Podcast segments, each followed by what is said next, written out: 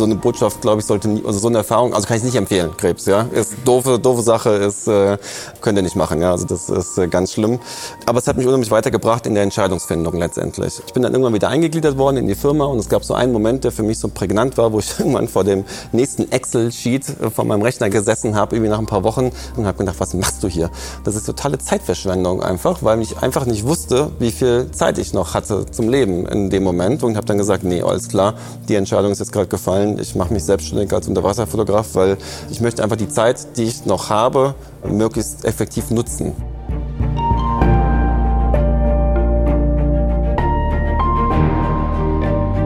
Helden der Meere. Der Blue Awareness Podcast mit Christian Weigand.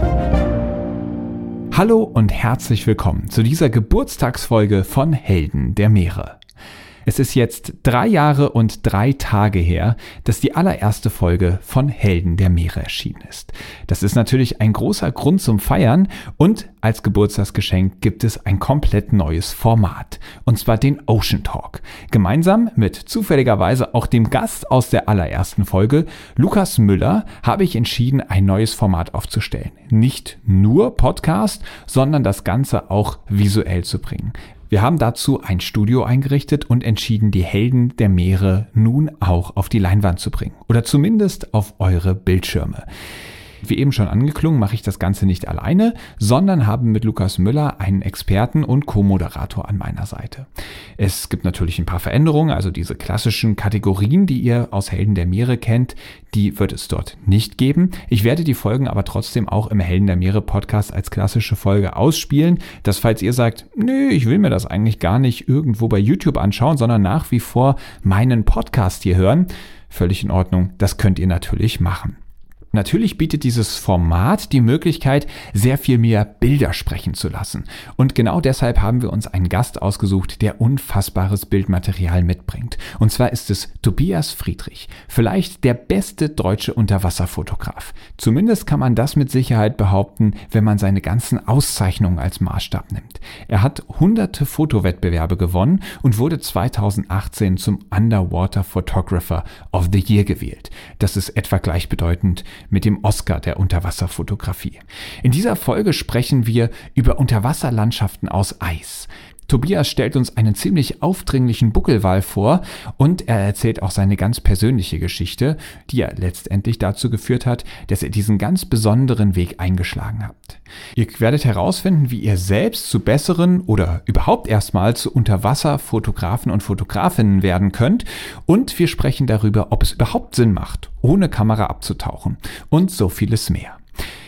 Ich sage gleich dazu, dass in den Show Notes ein Link steht. Also wenn ihr sagt, ey, ey, ey, Chris, hör auf zu reden, ich will das Ganze auf YouTube anschauen, könnt ihr das machen. Klickt auf den Link und dort findet ihr sogar eine um 30 Minuten längere Version, denn da wird noch deutlich mehr über verschiedene Bilder gesprochen und so weiter und so fort. Falls ihr sagt, ich möchte das Ganze weiterhin als Podcast hören, dann wünsche ich euch jetzt ganz viel Spaß beim allerersten Ocean Talk mit Lukas Müller, mit mir und mit unserem wahnsinnig sympathischen und spannenden Gast Tobias Friedrich.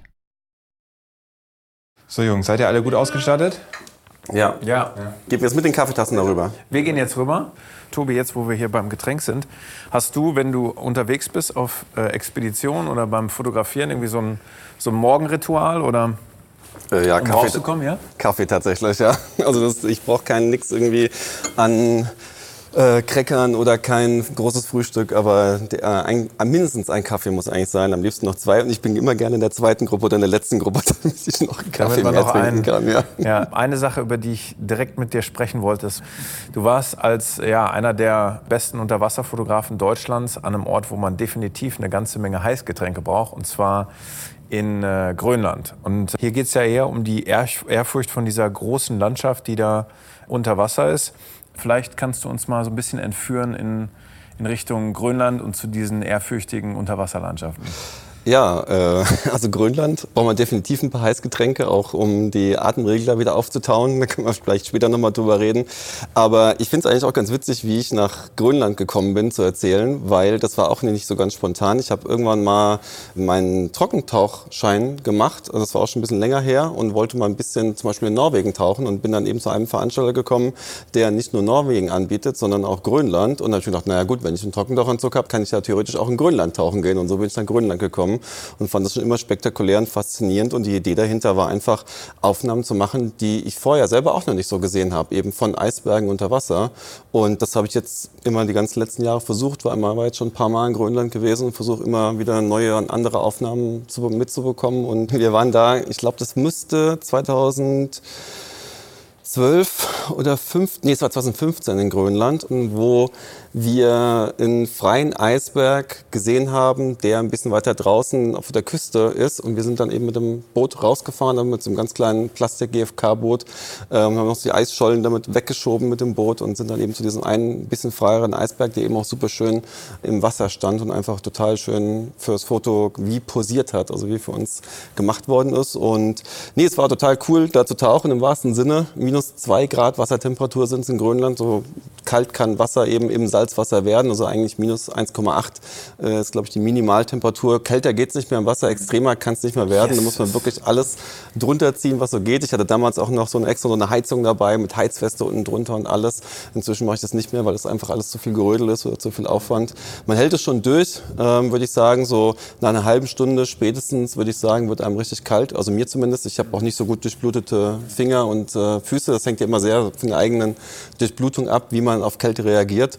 Und mir werden vor allem die Hände und die Füße als erstes sehr schnell kalt und danach ist es nur noch ein Zähne zusammenbeißen und eine Dreiviertelstunde hält man schon ganz gut durch, aber wenn man eine Stunde im Wasser ist, dann ist es schon extrem. Führ uns da nochmal durch. Also du tauchst nicht alleine, ihr taucht mit, mit zwei oder drei Tauchern.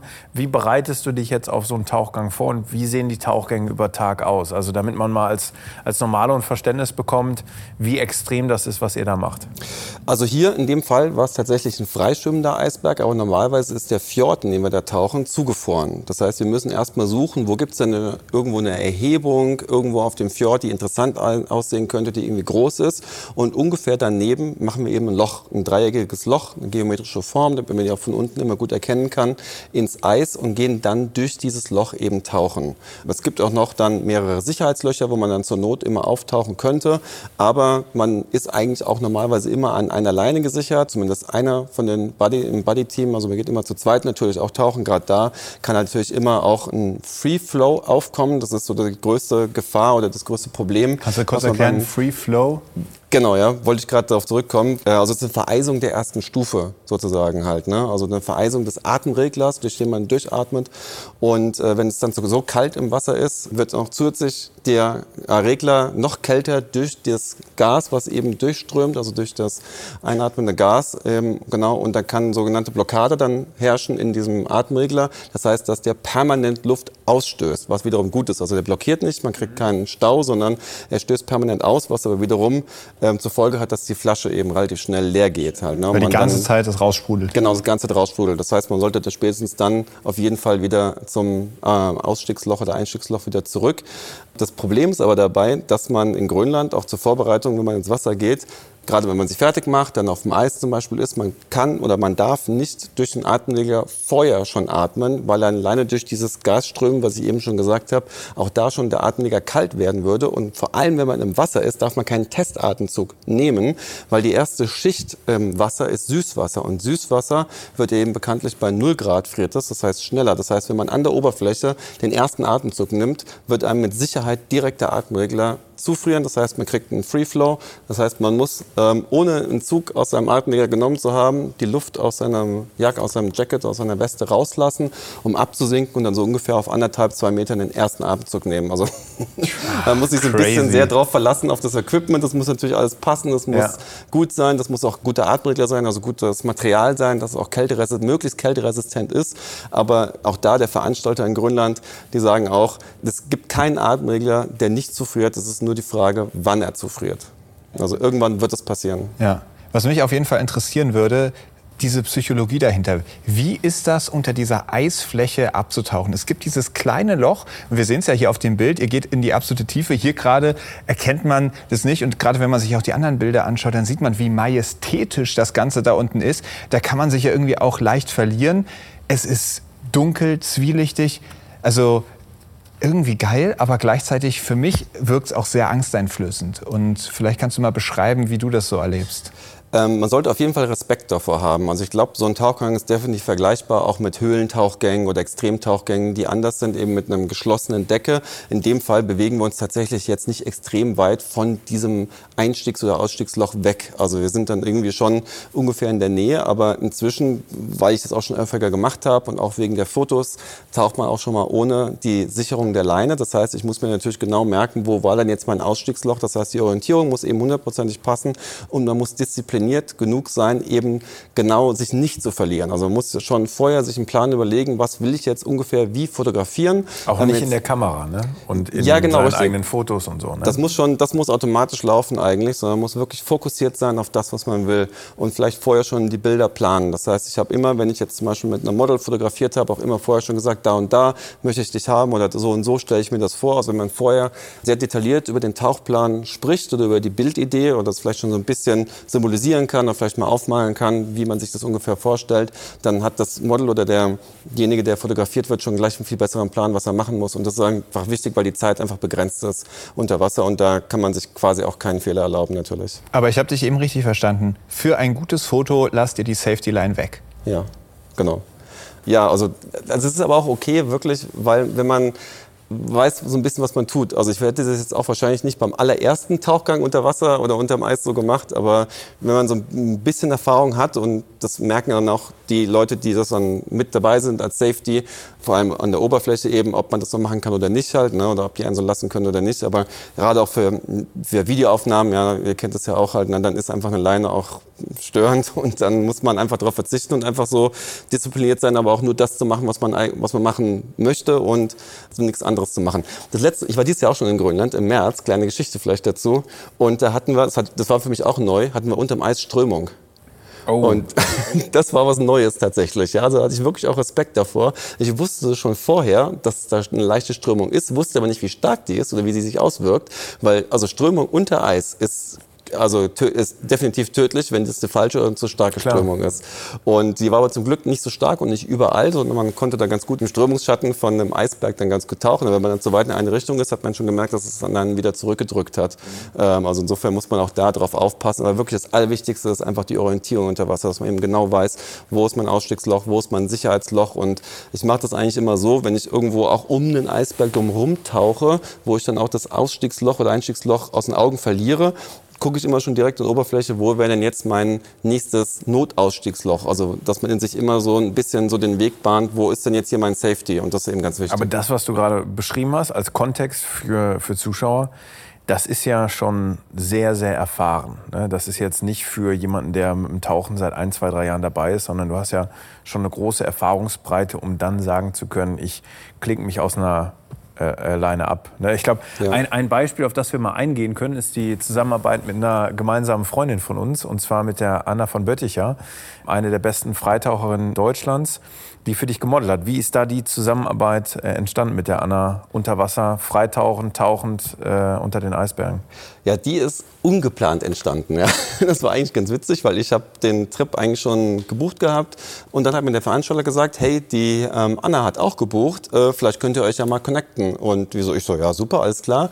Hab sie dann, also man reist meistens, das beste Reisefenster für diese Aufnahmen in Grönland ist meistens so zwischen äh, März und April. Also da wird das Wetter gerade wieder so ein bisschen besser sozusagen, also vom Winter aus halt, dass man wirklich auch da was machen kann, dass man nicht ständig Schneesturm hat oder irgendwas.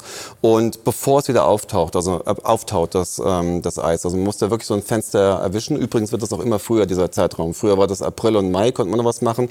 Inzwischen ist es eher so März, April und Anfang April. Und dann verschiebt ja. sich alles nach, nach vorne, weil es immer wärmer wird. Auf jeden Fall habe ich mich dann mit der Anna, ich hab, kannte sie natürlich, aber nicht, persönlich, habe mich mit ihr auf der Boot getroffen und dann haben wir so gesagt, so ja, cool, kommst auch mit, ja, cool, gerne und die Anna, die war vorher in der Antarktis gewesen und hatte da auch wegen des Wetters leider nicht so gute Aufnahmen bekommen. Hat gesagt, ja, vielleicht kannst du ja mal ein Foto von mir machen. Und ich so, ja, ja, klar, mache ich mal irgendwie. War aber noch so ein bisschen, naja, mal gucken, ob das was wird, äh, weil ich eigentlich natürlich neue Aufnahmen von Eisbergen machen wollte. Eigentlich mit Tauchern halt. Ne? Also es war eigentlich gar nicht so auf dem Schirm. Und äh, war dann aber mit der Anna in Grönland auch wirklich, also super nett, die Anna auch, also wenn man die ein bisschen näher kennt auch, ne? und auch tolle, tolle Person, auch super interessant. Und ähm, habe dann aber gemerkt, wie professionell sie auch wirklich arbeitet. Und das habe ich gleich schon am ersten Tauchgang gemerkt. Das sind aber tatsächlich auch noch für Anna auch an der, äh, war Anna noch an der, an der Leine noch gesichert. Also sie als Freitaucherin mit genau. einem Atemzug und du als äh, Scuba-Taucher mit Pressluft. Richtig, ja. Ganz normal als ich im Trockentauchanzug und sie in einfach nur im... du schön warm, ihr... Ja, schön warm würde ich jetzt nicht sagen, ja. Also, Sorry. Mir war so... nee, also mir war natürlich auch noch immer bitter kalt, aber die Anna ist wirklich die ja. Heldin gewesen, dass sie da im minus zwei Grad kalten Wasser im 6 mm ähm, Apnoe-Anzug oder ähm, In ihrem schnittigen, marken äh, silbernen, glänzenden Anzug, der natürlich super dazu passt. Ne? Genau, und es hat wirklich so alles zueinander gepasst. Also es war so manchmal also manchmal plant man Sachen, die gehen dann gut und manchmal kommt es einfach so zusammen, die Dinge. Und sie hat einen super geilen Anzug gehabt, hat super professionell gearbeitet äh, und ich habe gleich schon am ersten Tag, als wir die Bilder abends am Laptop angeguckt haben, gesehen, okay, das wird wirklich eine coole Serie jetzt. Und dann, die Anna war eigentlich auch nur geplant, dass sie eine Woche auf, in Grönland bleibt. Ich hatte schon zwei Wochen von vornherein eingeplant und sie hat dann auch spontan noch verlängert, damit wir wirklich viel, viel produzieren konnten. Also wir haben dann nicht nur ganz viele Fotos von verschiedenen Positionen an verschiedenen Eisbergen gemacht, sondern auch noch ein Video produziert produziert. Ähm, das lief dann auch irgendwann beim Markus Lanz, als sie dann zu Besuch war bei ihm in der Talkshow und so. Und das hat sich dann wirklich gelohnt, die so viel Arbeit und so viel zu investieren, auch für die anderen natürlich halt. Ne? Also es war wirklich eine tolle Zusammenarbeit und ähm, muss wirklich sagen, dass es das wirklich sehr, sehr professionell war von ihr. Ich äh, sehe da einige Parallelen, denn ich hatte das Glück, mit der Anna zu arbeiten. Das war 2020, äh, äh, während der Pandemie damals. Und dann haben wir uns durch Zufall getroffen auf den Azoren. Mhm. Und äh, Anna hat ihren ersten Hightauchgang gemacht, als wir alle zusammen waren. Es gibt manche Taucher, vielleicht ging dir das genauso mit Anna, ähm, da weißt du tief drin, wenn du gemeinsam was machst zum ersten Mal, das wird funktionieren. Und das erste Mal, als ein Blauhai auf sie zugetaucht ist, hat sie den sofort total elegant äh, abgewendet. Und die Anna hat halt so eine große Erfahrungsbreite und ist in so vielen extremen Orten getaucht, dass sie sowas entsprechend machen kann. Ich glaube, die meisten, für die meisten Freitaucher wäre die Kälte alleine, dann die Psychologie unter dem ja. Eis zu sein schon viel zu viel. Die Anna hat mir aber natürlich äh, was gesteckt vor unserem Gespräch. Und zwar, dass unglaublich wichtig war zwischen euch in der Zusammenarbeit, was das Thema Sicherheit angeht. Und vielleicht kannst du einmal mit uns teilen, was da vorgefallen ist, wo du vielleicht mal eingreifen musstest ähm, in dieser Zusammenarbeit mit der Anna unter Eis. Ja. Also wir sind dann tatsächlich irgendwann dazu übergegangen, dass auch die Anna ohne diese Sicherungsleine getaucht ist, einfach weil es für die Videos und für die Fotos viel praktischer war, aber auch weil wir erkannt haben, dass wir einfach gut zusammenarbeiten. Und ähm, es gab eben dann eben genau diesen Tauchgang, wo dieses Einstiegsloch ein bisschen weiter weg war von diesem Eisberg. Und die Anna ist, nachdem du da einmal um diesen Eisberg rumgeschwommen bist, was schon eine relativ große Strecke gewesen ist, einfach einen Tick zu früh aufgetaucht und konnte dann dieses Ausstiegsloch nicht mehr sehen aus ihrer Perspektive, weil es einfach von der Perspektive zu flach war. Und äh, ich hatte das schon gesehen, weil ich eben immer, wenn die Anna ab und wieder aufgetaucht ist, nicht auf meine Kamera geschaut habe, zum Bilder angucken, was eigentlich mein erster Instinkt normalerweise ist, aber alleine nur, weil wir da alleine zusammen waren. Ich allein als Taucher, ich hatte auch keinen anderen Buddy als Absicherung. Die Anna war da alleine. Das ist, also natürlich hat man Safety an der Oberfläche gehabt, aber wir mussten eben auf uns selber, auf uns gegenseitig achten. Hab das gesehen, dass sie eben schon zu früh auftaucht und bin schon auf sie zugeschwommen in dem Moment. Und ähm, ich glaube, hatte im Nachhinein ein größeres Herzklopfen gehabt als sie, weil die ist nämlich super cool geblieben äh, bei der ganzen Geschichte. Und da sieht man eben genau, was du auch gesagt hast, diese Erfahrung von der Anna, dass sie in so einer Situation eben keine Panik direkt mhm. kriegt oder nicht irgendwie hektisch wird, was eben gerade beim Freitauchen so essentiell wichtig ist, sondern hat dann eben ganz cool einfach nur zu mir rüber geguckt. Und ich habe dann so wild gestikuliert und auf das, auf das Ausstiegsloch gezeigt, weil ich immer noch am, am, am Anschwimmen da war. Da geht dein so, Leben weiter. Ah, ja, okay, ja. cool. Und die Anna ist eben ganz cool wieder runtergetaucht und ist einfach wieder wow. weiter zu diesem Ausstiegsloch. Ja. Also Vor allem das, das mit einem Atemzug, ne? genau, die Ruhe zu behalten, ist schon echt äh, Vor allem in der Kälte, das muss man doch einfach mal wirklich, das kann man nicht unterschätzen, das kann man sich nicht vorstellen, wie kalt es ist. Also minus zwei Grad unter Wasser ist so viel kälter als minus zwei Grad an, äh, in der Luft, also an der Luft, weil, weil das Wasser einfach so viel schneller diese Wärme überträgt und wegträgt ja. einfach von einem. Wir kennen es ja von der Wärmflasche, da ist ja auch, ja. reicht ja aus und es ist super warm. Aber du hast das ja selber auch erlebt. Das war nicht in Grönland, sondern es war in Norwegen, wo du unterm Eis abgetaucht bist und plötzlich gemerkt hast, Oha. Ja. Kannst du uns mal mitnehmen? Was war das für eine Situation und was ist da schiefgelaufen? Ja, das darf ich gar nicht erzählen. Ich hoffe, meine Eltern gucken sich das nicht an. Ja, Aber, ähm, ja genau. Das war eigentlich auch auf einer, äh, auf einer Reise nach Norwegen für eine Produktion. Und da wollten wir nachts unter Wasser unter dem Eis was filmen, aber der ganze Tauchgang war nicht so richtig gut organisiert. Das nehme ich auch, also das lassen wir mal weg, weil das auch so ein bisschen meine Schuld war natürlich, ne? von dem, dass es nicht so gut organisiert war grundsätzlich. Also auf jeden Fall hat diese Aufnahme nicht geklappt, wie auch immer. Ich äh, habe irgendwann den Tauchgang abgebrochen, weil ich gemerkt habe, ich muss jetzt wieder zurück, weil ansonsten reicht es einfach von der Luft auch nicht. Also ich musste mir natürlich auch eine Luftreserve aufbauen. Und wir hatten aber alle nicht bedacht, also ich bin alleine zurückgetaucht auch, also ohne Buddy, die anderen sind weitergetaucht, äh, ohne mich, weil ich einfach aus Sicherheitsgründen frühzeitig abgebrochen habe. Und wir hatten nicht bedacht... Ist das normal? Also ist das normal, dass die anderen dann weitertauchen und du alleine zurücktauchst? Oder? Nee, das ist auch nicht so ganz normal. Ich sagen, es klingt, also, klingt nicht so richtig kollegial. Also das sind so ein paar Dinge gewesen, die auch dann im Nachgang noch besprochen worden sind, die vielleicht nicht so ganz optimal liefen, ja. aber darauf wollen wir jetzt nicht mehr so eingehen. Sondern was wir alle nicht bedacht hatten, wir hatten natürlich als Sicherung einen Blinker hingehängt, an da, wo das Eis, wo wir das Eis aufgebrochen haben, um vom Land aus reinzugehen. Also eine Lampe, die Signale gibt. Genau, wie so, eine, ja. so ein kleiner Blinker, so eine Lampe, danke, genau, ja. Und davor war halt so ein kleiner, relativ kurzer Kelbwald noch, also so Algentang und so war dann relativ ähm, großer Bewuchs noch. Das sah auch alles gut aus von dem Einstieg aus, aber wenn man dann wieder zurückkommt, hat man nicht bedacht, dass genau in diese Perspektive äh, von unter Wasser in Land raus ein Haus dahinter stand, was eben auch ganz viele Lampen anhatte und ich diesen Blinker einfach nicht mehr dadurch gesehen habe.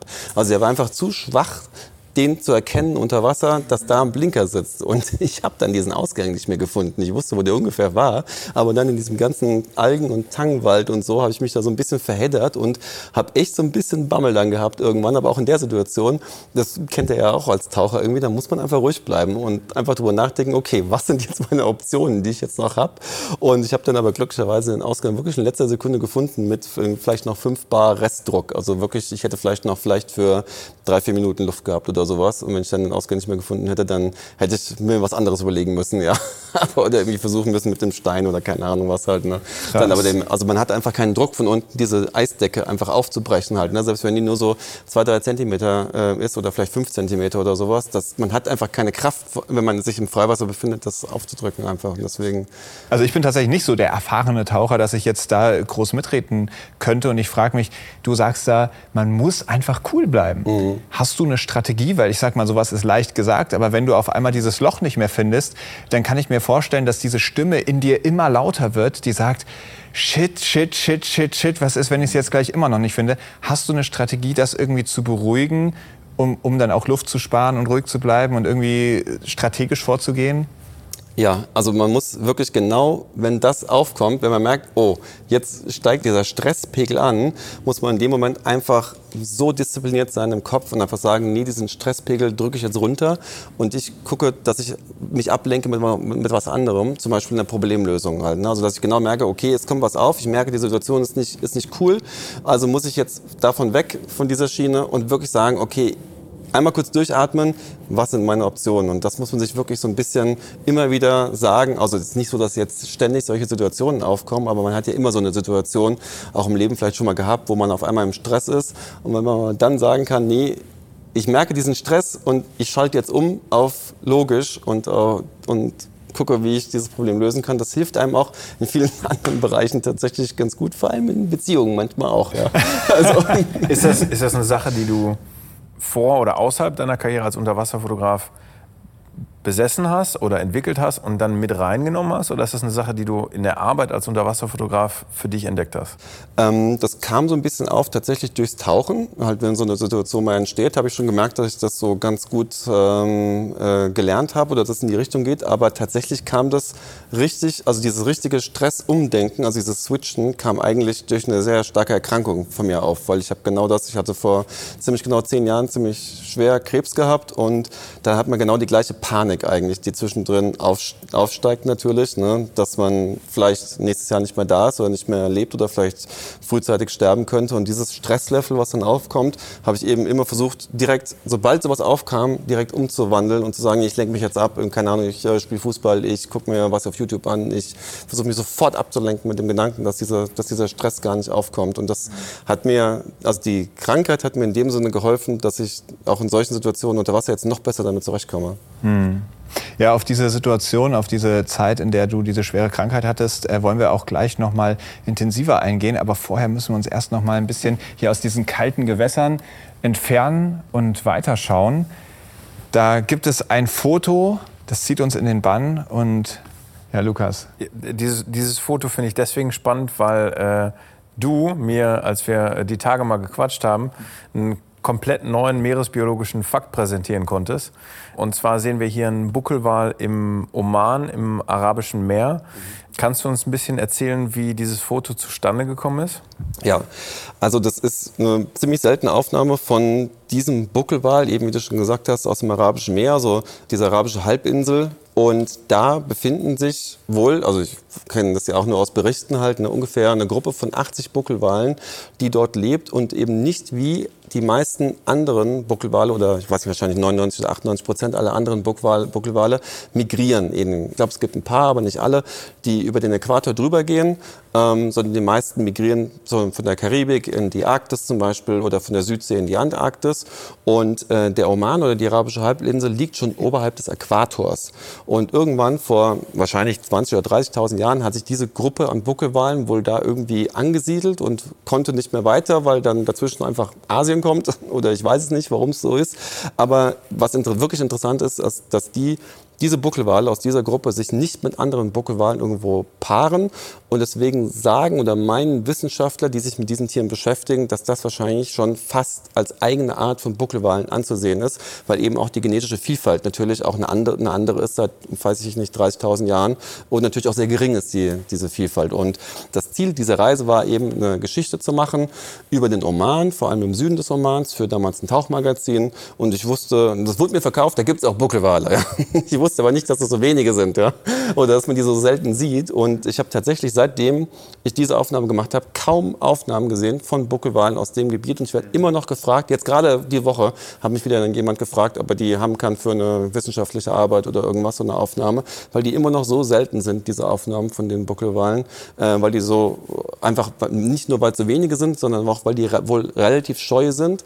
Aber wir hatten eben glücklicherweise gerade auf der Reise, also es war wirklich, also manchmal braucht man einfach Glück äh, natürlich halt. Ne? Ich kann so viel arbeiten, wie ich will oder so viel tauchen, wie ich will, aber manche Begegnungen sind einfach, braucht so ein bisschen ja, so ja. das gewisse Extra Ich irgendwie noch. äh, das tatsächlich dann, nachdem du das erzählt hast, noch mal ein bisschen recherchiert. Und das ist tatsächlich die, ähm, die kleinste, bedrohteste Gruppe von Buckelwalen äh, in der Welt. Dort im Oman, die, die meisten Leute würden vermutlich den Oman nicht direkt assoziieren mit Tauchen und Buckelwalen, Mhm. sondern die meisten haben halt vor, vor Augen vielleicht ne, äh, Wüsten und viel Sand. Aber hier in dem Foto sieht man halt diese zwei Welten ne, in diesem Genau.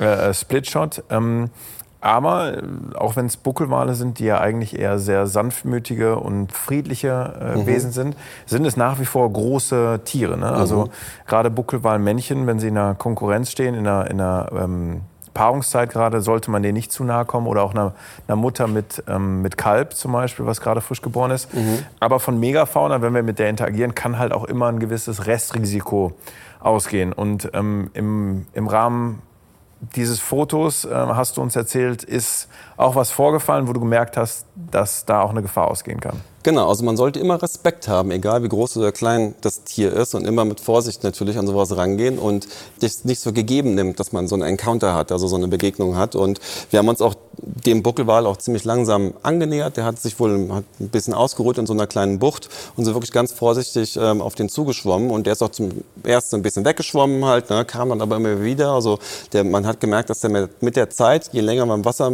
mit dem waren oder in der Nähe waren, auch sehr interessiert an uns war, weil der wahrscheinlich noch nie nie so was schlecht Schwimmendes wie wir an der Oberfläche im Wasser gesehen hat. ähm, und ähm, war dann immer interessierter tatsächlich und hat sich immer mehr uns angenähert. Aber wir mussten schon wirklich aufpassen, weil der, sie hat ja riesige Brustflossen, bis zu vier Meter. Du kannst wahrscheinlich Wie noch groß genauer war der sagen. Wal genau? Kannst du das Mm, einschätzen? Also die Buckelwale werden so 14 bis 16 Meter groß ungefähr. Und Ich schätze, dass der so vielleicht so 12 bis 14 Meter hatte, aber wahrscheinlich auch so um die 25 Tonnen ungefähr, 30 Tonnen. Also das ist schon so ein Koloss. Ja, genau, ja. ja. Und wenn man dann so als 80, 90 Kilo Mensch ist, äh, ist das dann eher so ein bisschen so ein Spielball für einen.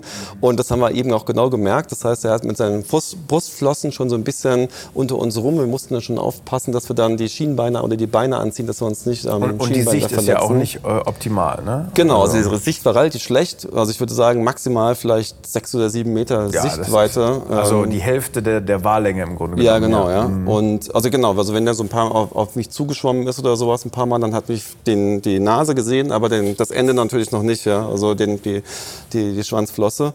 Und ja, dann, dann, ich wollte dann einmal auch eigentlich genau so eine Halb-Halb-Aufnahme machen, also so halb über, halb ober der, der Wasseroberfläche ähm, fotografieren und habe mich dafür bereit gemacht und halte eben meine Kamera so vor mich, wie man es eben macht.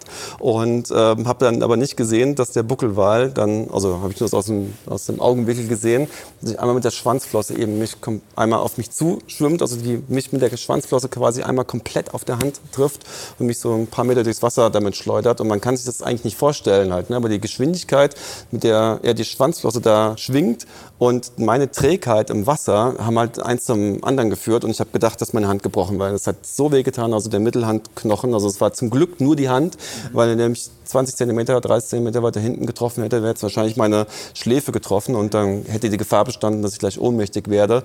Hm, Waren zwar noch andere Leute im Wasser, aber das müssen die auch erstmal so schnell erkennen halt. Ne? Man, also die Gefahr des Ertrinkens ist dann doch relativ groß gewesen. Also zum Glück ähm, ist da tatsächlich nur die Hand getroffen worden und äh, es hat mir aber sehr viel Respekt eingeflößt tatsächlich, auch vor dieser Größe und vor dieser Mächtigkeit des Tieres. Eigentlich auch schon vorher. Ne? Also, ähm, der Wal hat ja noch nicht mal mutwillig sich verteidigt, sondern Nein. es war ja ein sehr sanftes, ne, dich, dich leicht berühren und trotzdem war das so mächtig. Ne? der, der will doch nur spielen, ja, sagt man ja. Ne? Aber wenn halt so ein, wie gesagt, so ein 30 Tonnen Buckelwal mit einem 80 Kilo oder 90 Kilo Menschen spielen will, dann geht es für den Menschen wahrscheinlich nicht so gut aus. Und ich habe danach wirklich tatsächlich ist er noch einmal mir vorbeigeschwommen. Das war genau die Situation, wo ich das Bild gemacht Wow. habe und bin dann ziemlich schnell danach auch wirklich aus, weil ich gesagt habe, nicht, also ich hätte noch mehr Aufnahmen machen können, weil das wäre eigentlich perfekt gewesen als Situation für mich als Fotografen.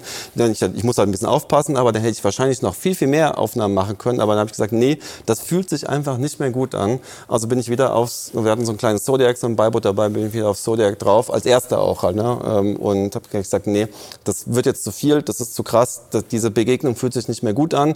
Vor, nicht nur für mich, sondern vor allem für den Wal, glaube ich, weil das einfach zu viel Interaktion dann war. Und ich glaube, diesen Respekt sollte man sich immer behalten, egal wo man ist, wie man ist, ähm, dass das alles Tiere sind, dass das alles Individuen sind irgendwie und dass die natürlich mit einem theoretisch machen können, was sie wollen und dass wir nur so, wir sind so glücklich, um das sehen zu können, aber wir müssen auch wissen im richtigen Moment, wann wir uns wieder zurückziehen und eben nicht für das noch ein, noch ein Bild und noch ein Bild und noch ein Bild, sondern man muss eben diesen, dieses Fingerspitzengefühl, glaube ich, ganz gut haben. Nachdem Dafür. deine Hand fast zertrümmert war, Ja, genau, war das ja. Fingerspitzengefühl. sehr guter Witz, sehr guter Witz, ja. Hast du also die unterschwellige Botschaft Ja, verstanden? genau, ja, natürlich, natürlich. Aber ja, es, also. äh, es ist ein ganz wichtiger Punkt. Ich glaube, heute in der Unterwasserfotografie, ähm, allgemein in der Fotografie und auch in unserer ähm, Gesellschaft ist ja dieses schnell was fotografieren für mich ne, schon so ein, so ein Mantra auch geworden. Und gerade in der Unterwasserfotografie, in der Interaktion mit Tieren ist dieses zu wissen, wann man sich zurückzieht und dem Tier ähm, Raum lässt, ähm, ganz wichtig. Wie hat die Situation verändert, wie du in Zukunft mit Tieren tauchst? Also hat dir das mehr Respekt gegeben oder ein bisschen mehr Feinfühligkeit für zukünftige Situationen? Hast du was geändert oder? Nee, es war eigentlich schon immer da. Also das Okay. würde ich genauso wieder machen. Es hat sich eigentlich nur bestätigt, sozusagen halt, ne, dass man genau das äh, so machen sollte. Und es war übrigens auch mein erster Buckelwal, den ich gesehen habe. Also erster ever überhaupt Begegnung unter Wasser, Buckelwal. Und ich habe das schon gleich gemerkt, als ich, die, als ich ihn das erste Mal unter Wasser gesehen habe, habe ich nämlich die Schwanzflosse als erstes gesehen. Und er hat einen kleinen vorsichtigen Schlag gemacht und dieser und dann kam gefühlt eine Minute später dieser Schwall an Wasser einfach und da habe ich gemerkt, wow, das ist nicht einfach nur irgendwie irgendein kleines Tier oder sowas, sondern und das hat mich aber nochmal bestätigt, so nee, nee, man muss schon Respekt haben. Und ich finde auch, dass man, also schön, also ich liebe diese Unterwasserwelt natürlich halt. Ne? Also ich liebe diese, diese Ozeane und, die, und alle Tiere, die da drin sind. Und genau deswegen sollte man, glaube ich, auch Respekt vor denen haben und die nicht als, als ein Streichelzoo ansehen. Es gibt ja so gewisse Influencer, die ähm, sehr nah auch mit Haien in Berührung gehen und die auch ständig anfassen. Nennen, ja. Nein, werden keinen Namen genannt, aber ich finde es einfach, ich weiß nicht, ob man unbedingt immer alles auch unter Wasser anfassen muss oder so tun muss, als ob das jetzt irgendwie ein, ein Streichelzoo ist oder sowas. Ich finde es gut, wenn man eine gewisse Awareness schafft oder eine gewisse, dass man sagt, man muss vor Haien keine Angst haben, das ist ganz wichtig. Ähm, aber es sind eben immer noch Apex Predators und eben keine das ist kein Streichelzoo und das kein, sind keine Freunde von uns. Die wollen auch, das Einzige, was die interessiert, ist eigentlich Futter oder Essen halt. Ne? Und, und äh, na klar, sind die auch mal neugierig. Vor allem Haie sind doch manchmal, wisst ihr ja auch, unfassbar neugierig. Aber ich finde, dann, es gibt eine gewisse Grenze, die man da einhalten sollte. Aber das hat ja was auch mit, mit Wertschätzung zu tun und wann genug genug ist. Ja. Ich glaube, dass häufig, du hast es ja gerade angesprochen, ne, dieses Anfassen und auch dieses Überdramatisieren ich frage mich manchmal, wenn du so eine Geschichte erzählst von so einem Buckelwal. Ne? Ich habe auch viele Situationen gehabt, wo ich mit Tigerhaien oder mit Orcas oder mit anderen Tieren im Wasser war, wo ich denke, das reicht doch. Mhm. Das, was ich hier gerade sehe, die Wertschätzung dafür, dass ich hier sein darf im Wasser mit diesen Tieren, das reicht doch. Wieso muss ich jetzt noch versuchen, das Letzte rauszukitzeln und dann vielleicht das Risiko einzugehen für das Tier oder auch für einen selber? Ne? Ja. Genau, richtig. Ich muss aber auch dazu sagen, das sagt sich für mich jetzt auch, vor allem jetzt, auch sehr leicht, weil ich habe auch schon genau wie du auch schon viel gesehen, viel erlebt, hatte schon viele Situationen, man wird irgendwann ruhiger natürlich. Ich kann super verstehen, wenn man am Anfang sagt, äh, oh, da ist ein Hammerhai oder irgendwas von der Heimschule, ich schwimme da jetzt drauf zu und ja, will unbedingt das Foto haben. Ja. Das ist, glaube ich, auch so ein bisschen klar. Das ist einfach der Instinkt, den man dann hat und man will die unbedingt Aufregung. das Foto halten. Ne? Mhm. Ne? Und die Aufregung und geil und die neue Situation und sowas. Ich kann das schon verstehen, wenn man das so macht halt natürlich halt ne? und auf ein Tier auch zuschwimmt, aber das ist das Glück mit Erfahrung wird man immer auch ein bisschen weiser vielleicht auch und sagt, nee, ich warte lieber ab und ich glaube, dass sich das wirklich auszahlt. Also dieses Abwarten und das Vorsichtige sein. Ähm, ich sage das auch ganz viel bei meinen Fotoworkshops auch, zum Beispiel, wenn ich irgendwo einen Workshop gebe oder sowas, auch wenn wir mit großen Tieren zusammenarbeiten, wartet ab. Das Beste ist wirklich, in der Gruppe zu bleiben, abzuwarten, ruhig zu bleiben und die Tiere kommen auf euch zu. Wenn ihr ja. drauf zuschwimmt, gerade bei einem Hai, der hat so viele Sensorik, der merkt, oh, das ist plötzlich ein anderer Apex Predator, der will mir was und schwimmt sofort weg. Ja. Und das muss man so ein bisschen einfach im, im Kopf behalten. Jetzt auch, ich fliege morgen nach Norwegen, ne? auch das Thema, auch zu den Orcas wieder jetzt, weil du es gerade erwähnt hast. Und genau das Gleiche gilt da auch halt. Ne? Ich lasse, versuche sich eigentlich möglichst unauffällig im Wasser zu verhalten und alles drumherum, um sich passieren zu lassen, ohne zu interagieren mit den Tieren. Also man interagiert ja allein schon dadurch, dass man da ist. Also Observation ist ja auch schon Veränderung. Ne? Klar. Ähm, die Tiere hören ja die Boote schon von hunderten Metern Entfernung. Genau, äh, ja. Oder alles, ja. der Jeep, der irgendwie hinfährt oder sowas in genau. Afrika genau. und sowas, wenn man einen Löwen fotografieren will oder so. Äh, oder wie auch immer. Aber da würde ich, also man versucht wenigstens so wenig wie möglich diese Interaktion zu stören. Und ich glaube, da kommen bessere Ergebnisse unterm Strich zusammen als ähm, anders. Ja, und ich finde das total nachvollziehbar. Vor allem wissen wir ja auch, dass es eben nicht unter Wasser so ist, wie es in manchen Fotoausstellungen aussieht. Um jede Ecke passiert sofort genau das, was man sich wünschen würde, sondern manchmal wartet man sehr lange drauf. Und dann ist es natürlich menschlich verständlich, wenn Leute dann aufgeregt sind und irgendwie denken, sie können dann das Größte ausmachen. Aber ich finde es ganz toll, dass du das jetzt hier so sagst, weil ich meine, du hast über weit über 100 Fotowettbewerbe gewonnen, Auszeichnungen bekommen und so weiter und so fort. Der ein absolut renommierter, vielleicht einer der besten Unterwasserfotografen Deutschlands, ganz sicher sogar. Und wenn du sagst, Leute, es wird besser, wenn ihr euch zurückhaltet, dann ist das auf jeden Fall, glaube ich, eine Botschaft, die, die sich alle Leute gut annehmen können. Werbung es gibt viele atemberaubende Geschichten aus den Ozeanen zu erzählen. Mit Worten und mit Bildern. Vielleicht hast du ja auch schon mal darüber nachgedacht, eine Kamera mit ins Wasser zu nehmen, um deine Erlebnisse so festzuhalten, dass sie dich und andere begeistern. Dabei stellt das Element Wasser Fotografinnen vor ganz spezielle Herausforderungen. Und es geht wirklich nicht nur darum, die Kamera wasserdicht zu verpacken, viel wichtiger ist es, die Besonderheiten der Unterwasserfotografie zu verstehen und sich selbst sowie die Ausrüstung darauf einzustellen. Und genau deshalb gibt es Pan Ocean Photo, das Haus der Unterwasserfotografie. Dort werden TaucherInnen auf ihre nächsten Abenteuer vorbereitet und das Equipment auf ihre individuellen Bedürfnisse abgestimmt. Und das gilt für alle Könnensstufen. Seien es EinsteigerInnen, die mehr Qualität in ihren Bildern sehen wollen, oder die absoluten Profis, die den Anschluss an den höchsten Stand der Technik nicht verpassen wollen. Das Besondere bei Pan Ocean Photo, dort kannst du das Equipment sehen, in die Hand nehmen, ausprobieren und dich ausgiebig beraten lassen. Neben dieser Beratung zum richtigen Setup will Pan Ocean Photo aber auch das Wissen vermitteln, wie man unter Wasser großartige Aufnahmen macht. Darum bieten sie Workshops und Reisen an, die voll im Zeichen der Unterwasserfotografie stehen. Wenn auch du dich für die Unterwasserfotografie interessierst, dann schau doch mal in Münster bei Pan Ocean Photo, dem Haus der Unterwasserfotografie vorbei.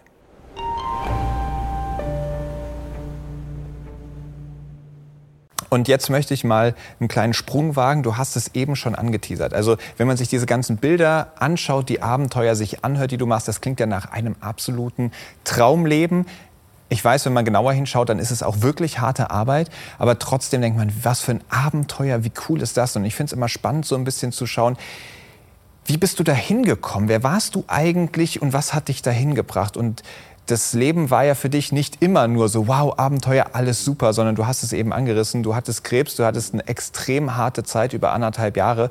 Vielleicht kannst du da einfach noch mal aufreißen, was, ja. das, was das für eine Situation für dich war und wie es dir da ging. Ja, nee, nee, kein Problem. Ähm, ja, also das war natürlich ein krasser Einschnitt in äh, meinem Leben und ich hatte natürlich eigentlich andere Pläne gehabt. Ich hatte vorher, bevor ich Unterwasserfotograf geworden bin, auch noch einen echten Job, ja, also einen richtigen Job. Und, und ähm, ich war Projektmanager Manager in einer großen IT-Unternehmensberatung und äh, wusste aber schon relativ schnell, dass das wahrscheinlich nicht so das ist, was ich, wo ich hin will und habe dann äh, hatte vorher schon dem Tauchen begonnen, also beim Zivildienst äh, war ich beim Rettungsdienst beim Roten Kreuz und da habe ich den Tauchschein gemacht über einen Rettungsassistenten, der da war und habe schon gleich gemerkt, okay, alles klar, das wird zumindest das äh, nächste Hobby. Habe dann irgendwann schon mal eine Kamera mitgenommen und so weiter und habe das eben dann parallel zum Job auch diese und also wirklich diese Freude an der Unterwasserfotografie auch gehabt und begonnen und habe dann auch schon parallel zum Job natürlich auch für Magazine schon irgendwann angefangen zu arbeiten, was auch total toll war und ich hatte natürlich immer diese Idee oder diesen Traum, mich selbstständig zu zu machen.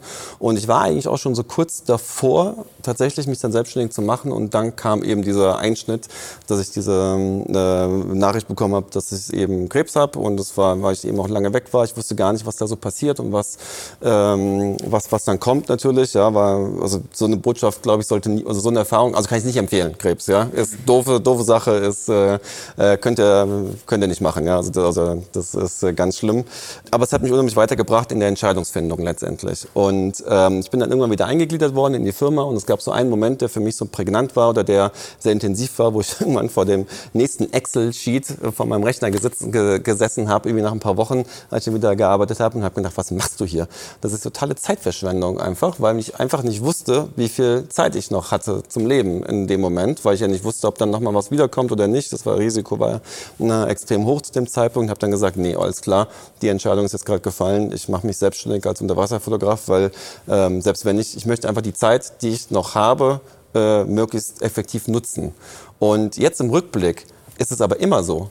Also man, ich hätte das auch schon viel früher so sagen können, weil das ist ja, uns bleiben ja im besten Falle ungefähr plus minus 80 Jahre, wenn wir Glück haben 90 Jahre und das sind, sind halt nur 80 oder 90 Jahre. Das heißt, man sollte seine Zeit eigentlich immer effektiv nutzen. Ich habe halt eine Krebserkrankung gebraucht, um das rauszufinden oder diesen letzten ähm, Schub gebraucht, um die, auch diese Entscheidung zu fällen. Aber letztendlich war es die beste Entscheidung, die ich getroffen habe im Leben. Und vielleicht auch als Botschaft für die Zuschauer, die das jetzt sehen. Ich glaube, man muss mehr Mut für solche Entscheidungen haben. Man darf die natürlich nicht einfach ungeplant sagen. Ich kann jetzt, ich kann jetzt nicht sagen, äh, ich äh, finde, weiß nicht, ich finde Formel 1 geil, ich werde jetzt Formel 1 Rennfahrer. Das geht, so funktioniert das halt nicht. Ne? Also man muss da schon ein bisschen dafür arbeiten.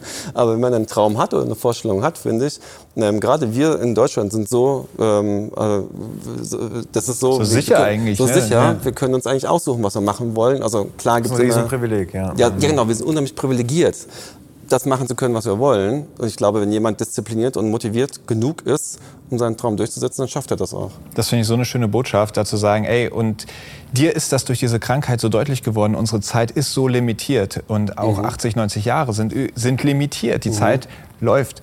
Ja. Und da wirklich zu sagen, wie will ich sie verbringen? Ich habe dieses eine Leben, das finde ich extrem stark. Du hast dich entschieden, ich mache mich jetzt selbstständig, ich werde Unterwasserfotograf. Mhm. Und da, da, darf ich noch was ganz kurz so ja. sagen? Kurz bevor ich mich selbstständig gemacht habe, habe ich ganz viele Leute in der Szene gefragt halt, ne? Also Magazinredakteure und andere Leute, alle, die was mit, auch, die sich auch mit Fotos auskennen. Da hast du nur positives Feedback und Unterstützung erhalten?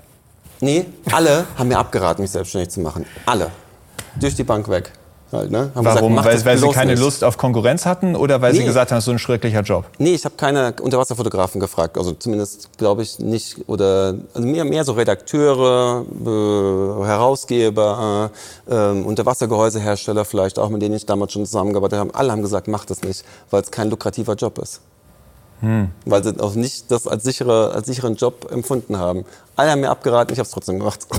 Ja, Respekt. Also das wundert mich nicht. Ne? Also es gibt ja manche ja. Branchen, in denen äh, ich sage jetzt mal so ein durchweg äh, positives, äh, äh ich sage mal helfender äh, Spirit existiert, aber in der Unterwasserfotografie ähm, das ist halt zum einen, glaube ich, ein sehr herausforderndes Berufsfeld. Ich glaube, dass zum Teil das auch berechtigt ist, wenn man dann ähm, zumindest vorsichtig so anmerkt, ja, äh, bist du dir sicher, auf was du dich da einlässt? Mhm. Aber ich habe das selber auch erlebt, dass, äh, in der, ob das jetzt in der Meeresbiologie ist oder in all diesen Nischen, die eine, eine hart umkämpfte ich sag's mal, Branche sind, dass ja, das nicht immer so die, die positivsten, aufforderndsten Worte sind, sondern so ein bisschen auch der, ähm, Zynismus, würde ich fast sagen, so mitschwelgt. Ähm, mhm. wie, wie bist du damit umgegangen? Also wie, was war die Motivation dann zu sagen, ähm, drauf geschissen, ich, ich mach's trotzdem. ja, das war auch mehr so ein bisschen so, nee, ich traue mir das eigentlich zu. Ich verstehe nicht, warum die mir jetzt alle sagen, äh, ich soll das nicht machen, weil ich hatte das viel positiver gesehen und vielleicht hat mich das auch damals so ein bisschen geschützt. Ähm, wenn mich jetzt jemand fragen würde, ob er Unterwasserfotograf werden wollen sollte, dann würde ich auch sagen, wahrscheinlich eher nicht, ja. Also einfach, weil ich, weil ich lange genug... Schöne Quintessenz. Ja. ja, aber es ist so einfach so halt, ja. ne? weil dieser ja. Kuchen ist einfach klein halt. Ne? Nicht, weil ich mich gefährdet fühle durch diesen Kuchen äh, oder jetzt jetzt als Konkurrenz haben wollte, sondern einfach, weil ich weiß aus eigener Erfahrung, wie hart das ist, als Unterwasserfotograf wirklich ernst genommen zu werden. Und ja. gerade am Anfang äh, in der Unterwasserfotografie und davon zu leben, wirklich. Also das ist wirklich das Schwierige, weil man wird so oft ausgenutzt als Unterwasserfotograf äh, und man kriegt Inwiefern ausgenutzt? Also ja, dass man sagt, ach, die Fotos drucken wir für dich äh, für, und kriegst einen Apfel und ein Ja, wie das Foto soll ich jetzt bezahlen? Das ist doch sowieso schon da. Das hast du ja schon gemacht. Ja, das ist doch da. Ja. Mein Cousin hat doch auch eine GoPro. Der ja. kann doch auch Unterwasserfotos machen. Genau, richtig. Ja. Also so, es gibt alles Mögliche da an, an Sachen, aber auch die Konkurrenz von, von anderen auch und so halt. Ne. Aber ich glaube, das darf man einfach so nicht sehen, sondern man muss einfach auf sich selber schauen und einfach durch die eigene Arbeit überzeugen. Und ich hoffe, das habe ich bisher so immer gut durchziehen können. Und ich hoffe, dass sagen, ich das Daumen hoch. Ja, ja nee, aber ja. ich hoffe, dass es auch in der Zukunft immer noch ja. so weitergeht, weil ja. ich, man, also ich würde, wäre jetzt blöd, wenn ich mich auf meinen Lorbeeren ausruhen wollen würde und so muss ich halt immer wieder neu erfinden und flexibel sein und Geschäftsmann sein auch. Äh, und das ist auch ganz wichtig. Das ist ein großer Punkt. Und was ich total spannend finde, ist dieser Move am Anfang, andere Leute zu fragen, sollte ich? Da erhofft man sich ja eigentlich einen Rückenwind, dass die Leute sagen, ja, mach das ja, mal und voll geil genau. und vielleicht die erste Aufträge mit bei rumkommen oder sowas. Und da im Zweifelsfall nicht auf die Ratschläge anderer zu hören, sondern trotzdem auch gegen diesen Gegenwind, nenne ich es jetzt mhm. mal, seiner Idee treu zu bleiben, zu sagen, you know what, ich mache es jetzt mhm. trotzdem. Das finde ich stark. Und du bist dann ja wirklich in diese Kategorie auch reingegangen und hast bei endlos vielen Wettbewerben mitgemacht. Mhm.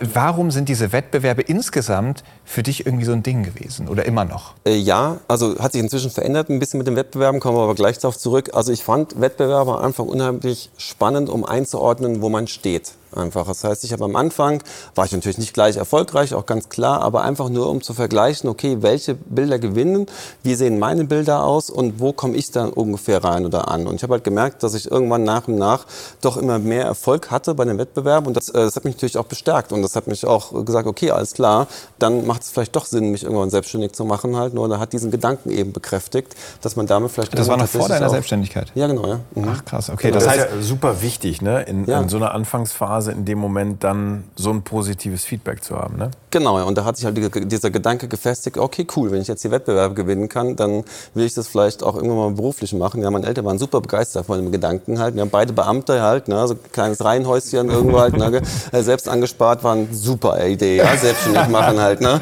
Äh, voll, ja, ich als Unterwasserfotograf. Als Unterwasserfotograf halt, ja. Und dann gefragt haben, ja, wie viele andere machen das denn nicht so? Ja, pff, keine Ahnung, vielleicht drei oder vier, ja. Und also, und also wird gesucht, es kaum jemanden. genau, ja, so keine Ahnung. Aber ich ja. bin Astronaut. Ja.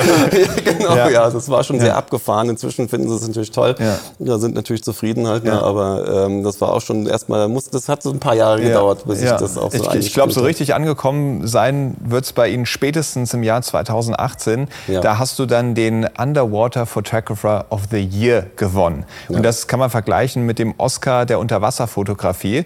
Und wir haben hier natürlich auch das entsprechende Bild dabei, das dir diesen Preis Abgefahrenes gebracht hat. Und Abgefahrenes vielleicht kannst du einfach mal beschreiben, wenn man das jetzt so sieht, also wo sind wir da? Was ist das für ein Ort, den du da eingefangen hast? Ja.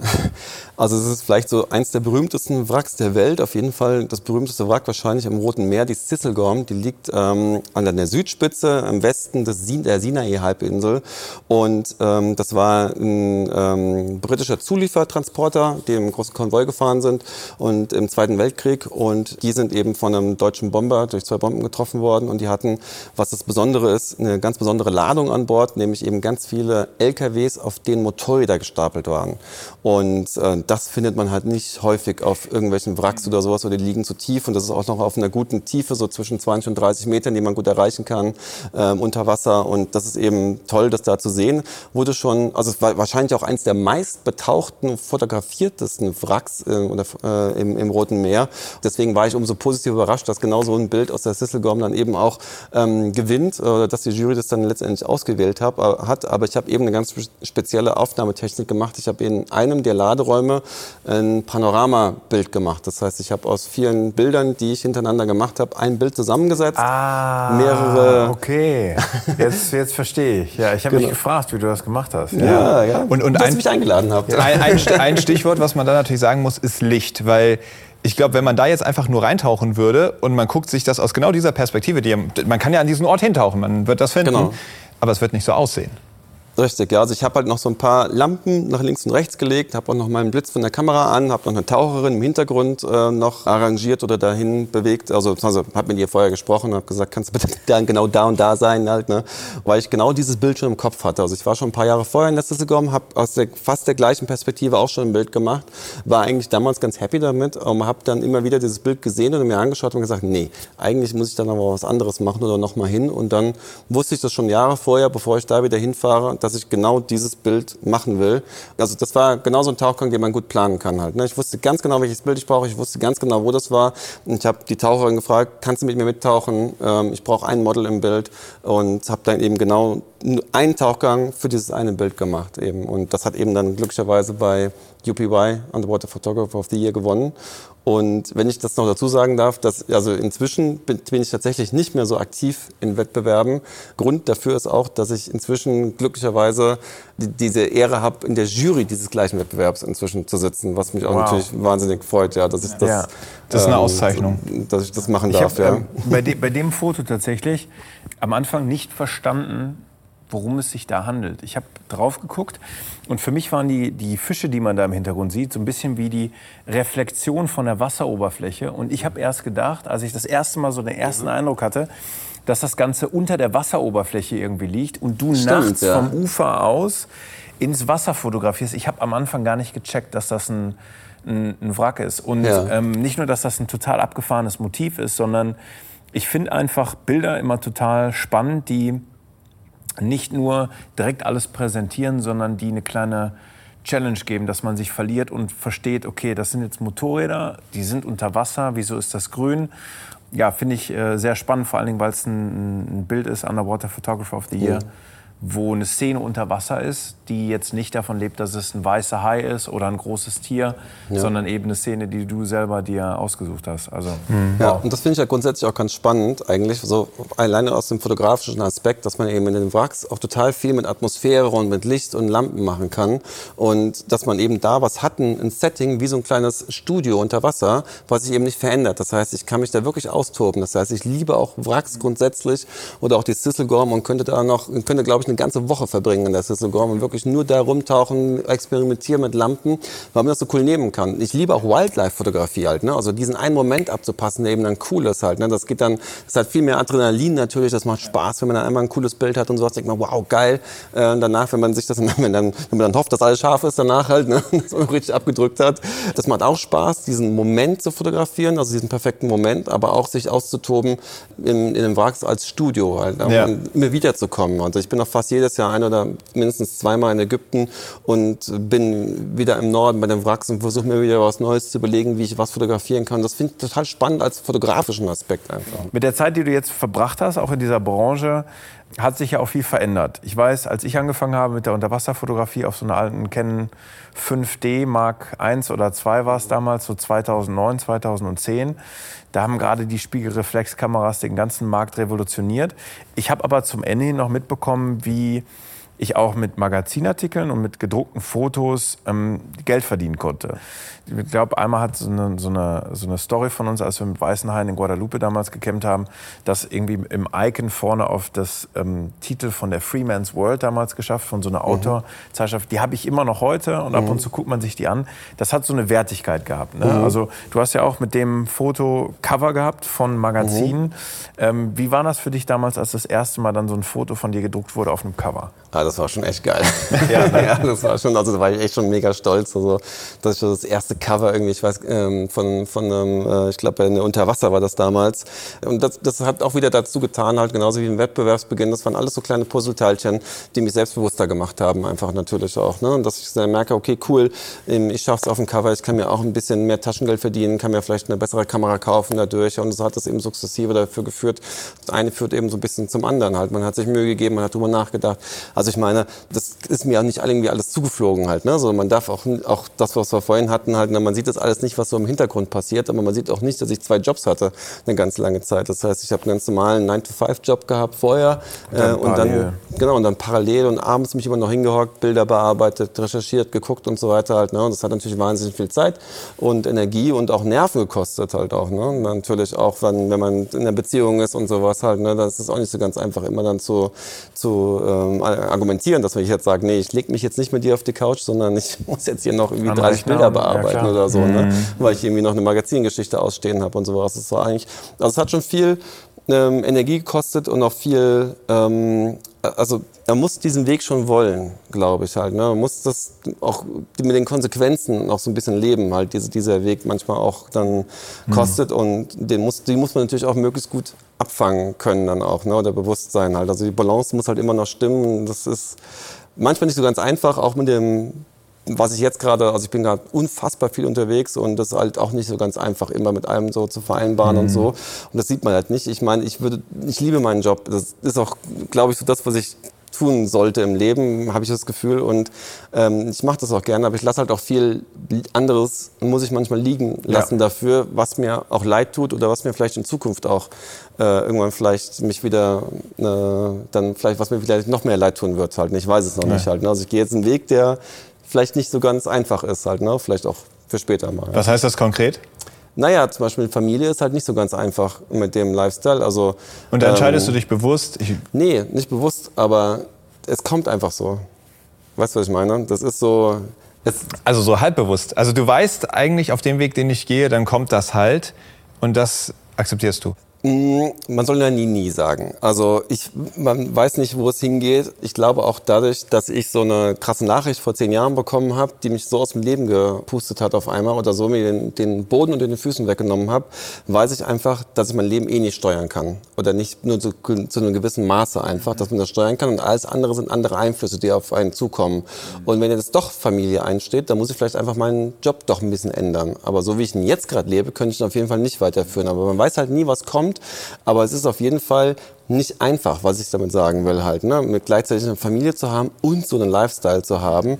Ich hätte so gerne einen Hund, weil ich Hunde liebe, aber ich könnte das dem Hund nicht antun. Und wie kann ich dann eine Familie gründen halt, ne? für die ich ja noch viel mehr da sein muss eigentlich halt. Ne? Also man weiß nicht, was kommt. Ich will es nie ausschließen würden, deswegen sage ich, es ist nicht bewusst oder unbewusst, sondern es kommt immer so, wie es kommt. Also du gehst so ein bisschen mit dem Flow und, ja. und sagst, ey, wenn das gerade das ist, was mich glücklich macht und was passt, dann, dann, dann gehe ich diesen Weg auch weiter. Hast dabei auch mal ein lachendes und ein weinendes Auge Ja. und bist trotzdem offen für das, was das Leben dir bringt. Genau, es, es geht nach Bauchgefühl. Und so habe ich, glaube Genau. ich, auch meine Entscheidung auch getroffen, Unterwasserfotograf zu werden. Ich habe gesagt, nee, Mhm. mein Bauchgefühl sagt mir was anderes und nicht das, was die mir sagen, die ich jetzt frage. Ob ich eigentlich hätte ich mir das sparen können, aber vielleicht war das trotzdem genau das Richtige, dass sie mir es so gesagt haben, weil ich dadurch auch vielleicht nochmal so einen gewissen letzten Kick gebracht habe und so genau jetzt erst recht. Aber genauso ist es auch so mit Familie oder wenn ich das vielleicht ändere. Ähm, und ich sage auch ganz offen, vielleicht bin ich nicht in zehn Jahren, vielleicht bin ich ja kein Unterwasserfotograf mehr. Vielleicht ist in zehn Jahren ja die AI so weit, dass jetzt alle Unterwasserfotos so gemacht werden und keiner mehr einen Unterwasserfotografen braucht. Also muss man sich da auch wieder anders erfinden. Und warum soll und ich wäre ja Man, blöd, man kann um nicht sowas alles nicht vorher vorausdenken. Und Ja. was ich bewundere an dir ist, ähm, dass du so eine, so eine gewisse Flexibilität hast. Äh, Allgemein in der Fotografie und auch in, in vielen Branchen weltweit gerade gibt es ja so ein bisschen diese Einstellung, alles soll so bleiben, wie es ist. Und jeder Fortschritt ist in irgendeiner Form auch eine Bedrohung. Der äh, Unterwasserfotograf Frederik Boll, ein guter Freund von mir, der hat mal gesagt, auf der Boot, äh, das war glaube ich 2020, kurz vor der Pandemie, hat er gesagt, wir sind seit 20 Jahren im 21. Jahrhundert und die meisten Fotografen denken heute noch mit der, ich sag mal, Einstellung der 1990er Jahre. Da würde ich dich gerne fragen, wir haben ja gesehen, wie ne, Magazine, ich sage jetzt mal, im Vergleich zu Instagram und zu digitalen Medien ganz, ganz viel an Aufmerksamkeit und an Plattformen verloren haben. Das bedeutet aber ja nicht unweigerlich, dass heutzutage Fotografen nicht von der Fotografie leben können. Das hat sich einfach geändert. Ähm, daher ähm, ähm, meine Frage, wir haben auch so ein kleines Beispiel hier mitgebracht ähm, wie du heute deine Persönlichkeit und auch deinen dein, deinen Humor mit einbringst und um Reichweite als Fotograf zu generieren, eben vielleicht nicht über ein Magazin oder über die traditionellen Wege, sondern wir haben hier ein Beispiel von äh, einer Reel, die viral gegangen ist. Ähm, es sind, ich weiß nicht wie viel, tausend... Millionen, oder? 4,2 Millionen haben das, äh, das Reel gesehen, ja. Aber ganz kurz, ich check's überhaupt nicht. Das du, die Kamera unter Wasser verloren, oder? Ja, ich habe da, äh, das, äh, wenn man, das ist so ein ganz, äh, also ich habe das so genannt Fail, ja, also Ja. Unterwasserfotografie Fail. Und einer der größten Fails der Unterwasserfotografie ist, glaube ich, wenn man den Objektivdeckel vergisst abzumachen, ne? ja. Und den Landscape Ach halt, so. ne? Und äh, Den, den Teil habe ich irgendwie nie wahrgenommen. Echt? Ich dachte die ganze Zeit, du hast deine Kamera verloren und weißt nicht mehr, was ja, so, ja. ist. ja, vielleicht haben sich Ich habe gedacht, warum haben das denn so viele Millionen Leute geklickt? Vielleicht haben sich genau 4,2 Millionen Leute genau die gleiche Frage gestellt und das so oft angeguckt Oder, oder, hat, ne? oder ich habe mich 4,2 Millionen Mal gefragt, was es Ja, eigentlich genau, ja. besonders ist. Ach, du warst das, ja. Ich glaube, dir. was, was so cool ist, ist, jeder Unterwasserfotograf kennt diesen Moment und kann sich daran erinnern, Ja. wann ihm das das erste oder das letzte Mal passiert ist. Ich Ja. weiß, ich war 2012 in Guadalupe, erste Mal weiße Haie gesehen. Dann war äh, Joe Boni war mit auf dem Boot, großer Unterwasserfotograf. Und ich habe gedacht, wow, und dann kannst du von ihm lernen. Und dann hat er gesagt, du musst nur manuell fotografieren, nicht Automatik. Und ich saß da wie so ein kleiner Junge, so ja, ja, ja. Und dann habe ich gedacht, jetzt gleich geht's äh, unter Wasser und dann kommt der weiße Hai und dann machst du das perfekte Foto von einem weißen Hai und natürlich unter den ganzen Kerlen versuchst du dann ein bisschen, ja, ja, ich weiß schon, bin ich da unter Wasser gegangen und dann mein Bruder da mit der GoPro am, am rumfuchteln und ich habe gedacht, ja, jetzt hier gleich und dann gucke ich und denke so, es ist dunkel. Ja, und dann denke ich, ne, ISO hochstellen, ne, dunkel, Blende auf. Ja, und, ähm, und dieser Moment, ich glaube, jeder Unterwasserfotograf kennt diesen Moment und deswegen hat das so einen Nerv getroffen. Ja, natürlich, ja. Also das ist, glaube ich, auch das, was auf den sozialen Medien gut kommt, eben natürlich den Nerv zu treffen, also so ein gewiss mit Humor zu arbeiten. Also man kann natürlich auf sozialen Medien auf verschiedene Art und Weise erfolgreich sein, eben durch fantastische Bilder oder durch äh, informativen Content oder eben auch durch Humor. Ne? Und ich äh, war immer schon eher so ein bisschen auf der lustigen Schiene, glaube ich, halt, ne? oder unterwegs und fand das immer witzig, mich über Stereotypen auch auszutauschen und deswegen war das, glaube ich, eher für mich ideal, dann auch zu sehen, okay, was könnte denn unter Wasser passieren oder einem Unterwasserfotografen passieren und deswegen war das eben auch ähm, ein Reel, was gleich, mir gleich als erstes natürlich in Gedanken gekommen ist. Aber um auf den Punkt nochmal zurückzukommen, ja, sozialen Medien sind natürlich auch, weil das eine Neuerung war, weil da viele Bilder auch natürlich im Umlauf sind, weil da viele Bilder gepostet werden und so, ist natürlich ein wichtiges Tool. Und ich kann mich noch genau erinnern, dass am Anfang von Zeiten von Facebook oder auch von Instagram und sowas halt, ne, dass man, dass die Magazine gesagt haben oder, nee, nicht die Magazine gesagt haben, aber dass viele Fotografen auch gesagt haben, nee, poste deine Bilder nicht auf Facebook, die werden Das da macht den- verschlissen ja. halt, ne, oder die werden da verscheuert, Geklaut sondern und- ja. genau. Und das hat sich eben jetzt, dieses Verhältnis hat sich jetzt eben geändert halt, glaube ich, ne, in der Zwischenzeit, dass halt eben viel auf Instagram gepostet wird, auf den sozialen Medien, auf Facebook oder auch auf TikTok natürlich und dass da die Magazine jetzt eigentlich wiederum sich dann was rausnehmen und ich so, ah cool, ich habe für dir was auf ähm, Instagram gesehen, kann ich das Bild drucken. Also es ist ein absolut wichtiges Marketing-Tool natürlich für einen Fotografen auch, ähm, da die Bilder zu präsentieren und auch bekannter zu werden oder auch ein bisschen vielleicht ein anderes Publikum ähm, abzufangen, als das vielleicht auf Facebook ist zum Beispiel oder vielleicht Magazine liest halt. Ne? Und Instagram ähm, hat eine andere Altersgruppe und TikTok hat wiederum eine andere Altersgruppe. Also ist total interessant eigentlich. Ne? Jetzt gibt es aber noch eine Sache, die, glaube ich, dazugekommen ist. Und zwar die, du hast ja gesagt, ne, die, die Lizenzierungsraten sind unweigerlich auch bei den Drucken in irgendeiner Form runtergekommen, runtergegangen, ne, weil mit mehr Konkurrenz und mit der Verbreitung von Digitalkameras, je- jeder kann mittlerweile das Glück haben, irgendwo reinzuspringen, gerade ein Anfänger, und dann schießt er den Schuss, den Unterwasserfotograf, der seit 20 Jahren zu diesem Ort kommen möchte, haben möchte, schießt er dann einfach durch Zufall. Und das ist dann das Foto, was viral geht oder Ja. lizenziert wird. Dadurch fallen die Preise schon. Du hast eben erzählt, dass du Fotoworkshops äh, gibst. Ne? Das ist jetzt ein ganz anderer Wert von einem Fotografen. Früher hätten sich wahrscheinlich viele Fotografen auch angebiedert zu sagen, ich bin noch kein Fotolehrer oder sowas. Kann es vielleicht sein, dass durch durch die Tatsache, dass na, anders Geld verdienen werden muss, manche Fotografen auch wieder näher am Fotografieren sind, weil man Fotoworkshops macht und dadurch Geld verdient. Absolut. Ich muss ja auch irgendwie Geld verdienen natürlich. Ne? Das ist ja eine ganz einfache Sache. Und ähm, man muss natürlich in allen Bereichen auch denken, was man machen kann. Aber ich mache das jetzt nicht, weil ich jetzt nur damit Geld verdienen will, sondern weil es mir auch Spaß macht, anderen Fotografen tatsächlich zu zeigen, wie man unter Wasser fotografiert. Und das finde ich ist, also ehrlicherweise sind für mich die Fotoworkshops am unlukrativsten fast schon. Aber es macht mir einfach Spaß. Also jetzt, jetzt gerade den letzten Workshop in, in Ägypten, der war so cool, weil relativ viele unerfahrene Fotografen äh, dabei waren oder nicht so, die nicht so viel Wissen hatten, auch kleine Kameras. Und die waren so dankbar über die Tipps, die ich ihnen geben durfte oder geben konnte. Und die haben das auch gleich schon umsetzen können und haben sich so gefreut über die Bilder, die sie dann jetzt mit diesen Tipps besser machen. Und das hat, das hat mir auch so viel selber gegeben, einfach, dass ich das dann so sage, oh, ihr seid so cool, dass ihr das alles so gut annehmt Aber, aber diese und, und Leute, so nett halt. die ne? kommen ja vermutlich auch dann eben ne, dadurch, dass du flexibel, humorvoll und offen bist und, und diese Persönlichkeit in Form von einer 10 Sekunden Reel da rausmachst und die Leute sagen, cooler Typ, mit dem will ich vielleicht mal fotografieren oder Da muss mir auch nichts sein. peinlich sein. Ja, genau. Dann kann ich auch mal an der. Naja, ich meine, also es gibt ja schon, also es gibt ja so Leute, da denkst du, boah, gehe ich da jetzt hin und stelle so eine Anfängerfrage, I don't know. Ja, weißt du? Ja, okay, wenn, ich, ja. wenn ich das nächste Mal die Landscape vergesse, dann sage ich einfach, es war für ein Real.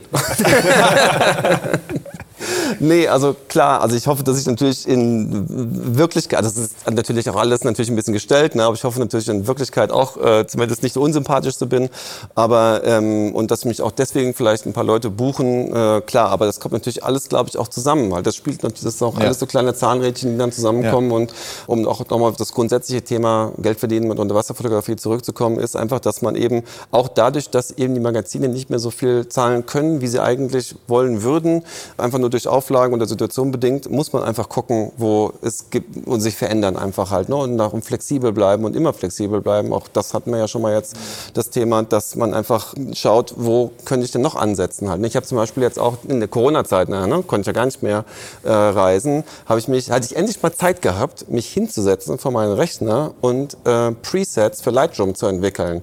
Also die man sich reinladen kann in Adobe Lightroom und dann so wie gesagt Voreinstellungen sind sogenannte Voreinstellungen oder Filter auch genannt, womit man seine Bilder bearbeiten kann. Und das war einfach super, dass ich die jetzt so verkaufen kann in meinem Online-Shop zum Beispiel. Ja, cool. Ähm, du hast gesagt, du bist viel unterwegs, sowohl für die Fotoworkshops, wenn du Leuten was beibringst, als auch für deine Arbeit. Mm, Es gibt viele Orte, an denen das Leben im Ozean noch intakt ist, ja, wo man sehr viel sieht. Aber es gibt auch viele Orte, an denen das Leben nicht mehr intakt ist oder selbst Orte, wo man glaubt, wow, hier ist, müsste satt Leben sein und dann ist es nicht da. Ne? Ich habe das als Forscher auf der ganzen Welt sehen können. Jetzt ist das als Fotograf sicherlich noch mal eine andere Sache, weil deine Aufgabe ja natürlich ist, eben genau dieses Leben, was man erwartet, was vielleicht äh, aufgetragen wurde vom, vom Auftraggeber, ähm, einzufangen und, und um bildlich da zu haben. Es gibt einen Ort, der sowohl für Meeresbiologen als auch für Unterwasserfotografen so ein, so ein Mecker darstellt. Das ist Galapagos, wo Charles Darwin damals eine Inspiration gefunden hat, die, die seine ersten Evolutionstheorien aufzustellen. Und es ist ein Ort, wo man normalerweise hinfährt, um dann zurückzukommen mit Tausenden von Fotos, mit glasklarem Wasser, Walhaien, Hammerhaien etc. Du hast aber eine andere Erfahrung gemacht, die uns so ein bisschen nachdenken lässt, was gerade mit dem Ozean und der Natur passiert.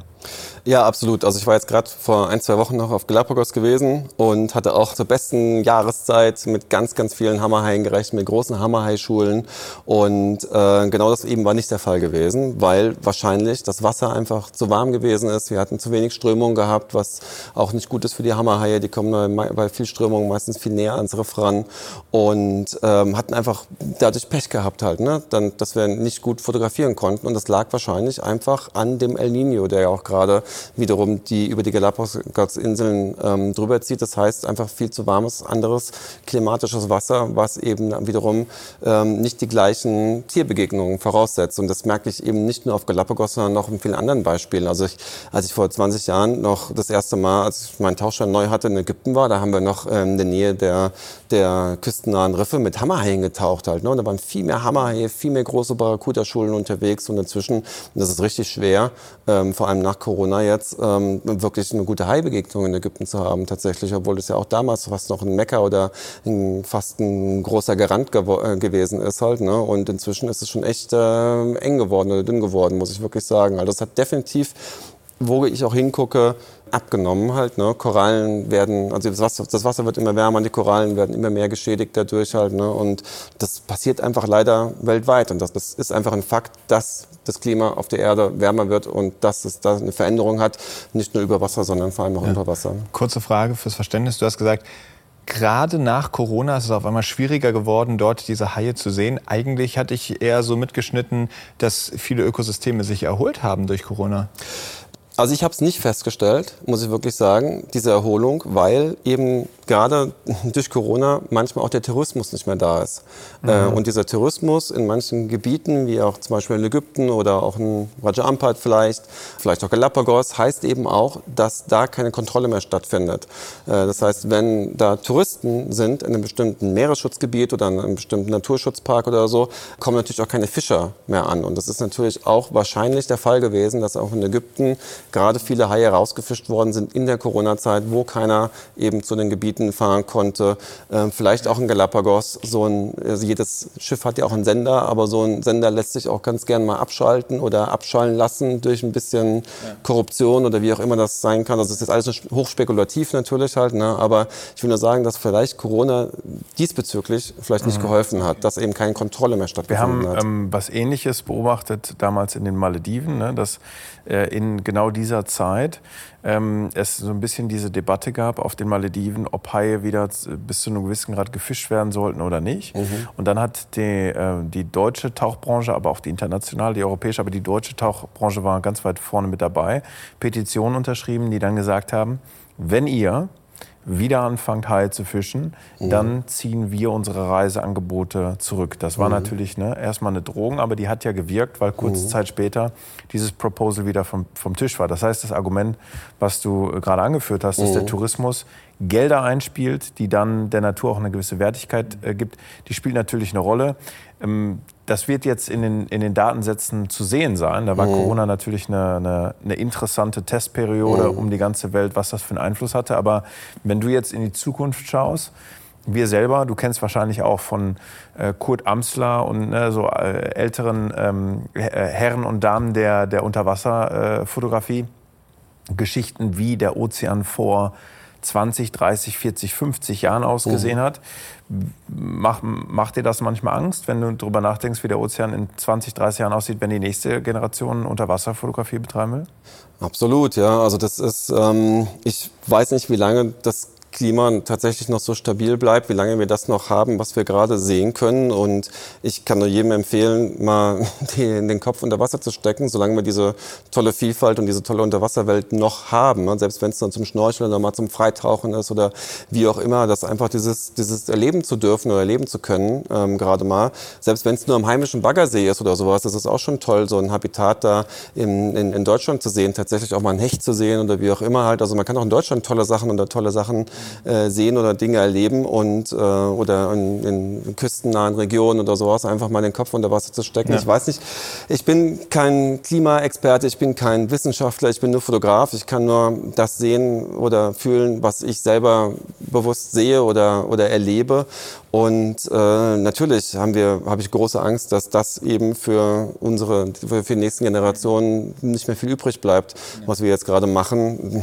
So ehrlich müssen wir einfach sein. Ne? Ja, ich finde das einen, einen tollen Punkt, den du gerade ansprichst, nämlich dieses die Unterwasserwelt erleben, das geht ja auch zu Hause, das geht ja auch mhm. hier in Deutschland. Aber ich würde von euch beiden gerne wissen, weil von euch kenne ich beiden Geschichten über den ganzen Globus verteilt, was ihr da Wahnsinniges erlebt habt. Was sind, wenn ihr euch jetzt einen Lieblingsspot aussucht, im deutschsprachigen Raum ist, wo die Leute, die hier zuschauen, auch zu Hause sind, wo würdet ihr hingehen, wenn ihr jetzt einen Tauchgang plant? Also kann ich dir gleich schon sagen, kann ich nicht. Das wäre genauso, wie wenn du mir die Frage stellst, oder ich krieg, das ist vielleicht eigentlich, eigentlich eine der häufigsten Fragen, die ich gestellt bekomme, ist, wo fandest du es denn am schönsten zum Tauchen? Und das kann, wo ich einfach sagen kann, nee, das geht's nicht, weil das ist so unterschiedlich. Ja. Ähm, das ist, ich könnte sagen, eine der coolsten Ziele, die ich jemals bereist habe, war wahrscheinlich Grönland oder auch. Okay, aber lass uns in Deutschland bleiben. Was ist ja, eines der coolsten? Nein, nein, nein. Also ich, ich weiß, es ist super schwierig. Ja. Aber mir geht es darum, jetzt ein, zwei Orte rauszupicken, auf die wir Lust ma machen. Und einen davon darfst du jetzt nennen. Ja. Auch wenn ich verstehe, dass, es für, dass ich dich damit quäle. Nein, nein, nein. Ich will nur, damit das, der, der Vergleich ist, glaube ich, wichtig, den, okay. den, zu sagen halt. Ne? Also zwischen Grönland und der Südsee liegt ein großer Unterschied, aber ich würde nichts präferieren davon. Okay. Und genauso unterschiedlich ist es auch in Deutschland halt. Ne? Es gibt äh, total tolle Gebiete im Süden jetzt an der Grenze zur, zur Schweiz, äh, in, in Rheinau an der Zollbrücke, wo man Welsen tauchen kann. Im Osten von Deutschland gibt es einen ganz tollen See, äh, wo ein riesen Unterwasserwald noch drin steht, der früher eben, also der überflutet worden ist. Im Norden gibt's Fehmarn, was auch ein total viele schöne, tolle Seegraswiesen hat und so weiter. Im Sauerland gibt's tolle Minen unter das Wasser. Also Life zum Beispiel. Ja, ja. ja auch tolles, äh, tolles Gebiet zum Beispiel halt. Ne? Ja. Nee, aber auch eine überflutete Mine und so weiter. Es gibt so viel Vielfalt auch in mhm. Deutschland, die man vielleicht erstmal gar nicht so sieht. Äh, na klar, sind die Temperaturen vielleicht nicht immer die wärmsten, also jetzt nicht wie in den tropischen Meeren, aber ich glaube, mit einem guten Anzug oder mit einem Trockentauchanzug kann man da überall wirklich viel Spaß haben, auch in Deutschland und auch lokal sehr, sehr gut tauchen gehen und viel erleben und auch fotografisch viel, viel machen. Ne? Mhm.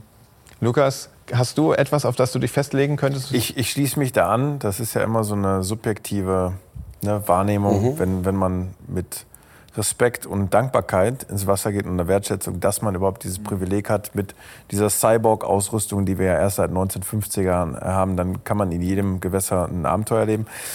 Ich habe zwei äh, Freediving-Expeditionen gemacht in äh, Österreich, ähm, in den Alpen. Und wir haben ganz viele Seen betaucht, in denen bis jetzt wenig Leute freitauchen waren. Und für mich war ein Highlight die Traun. Mhm. Glasklarer äh, äh, Fluss.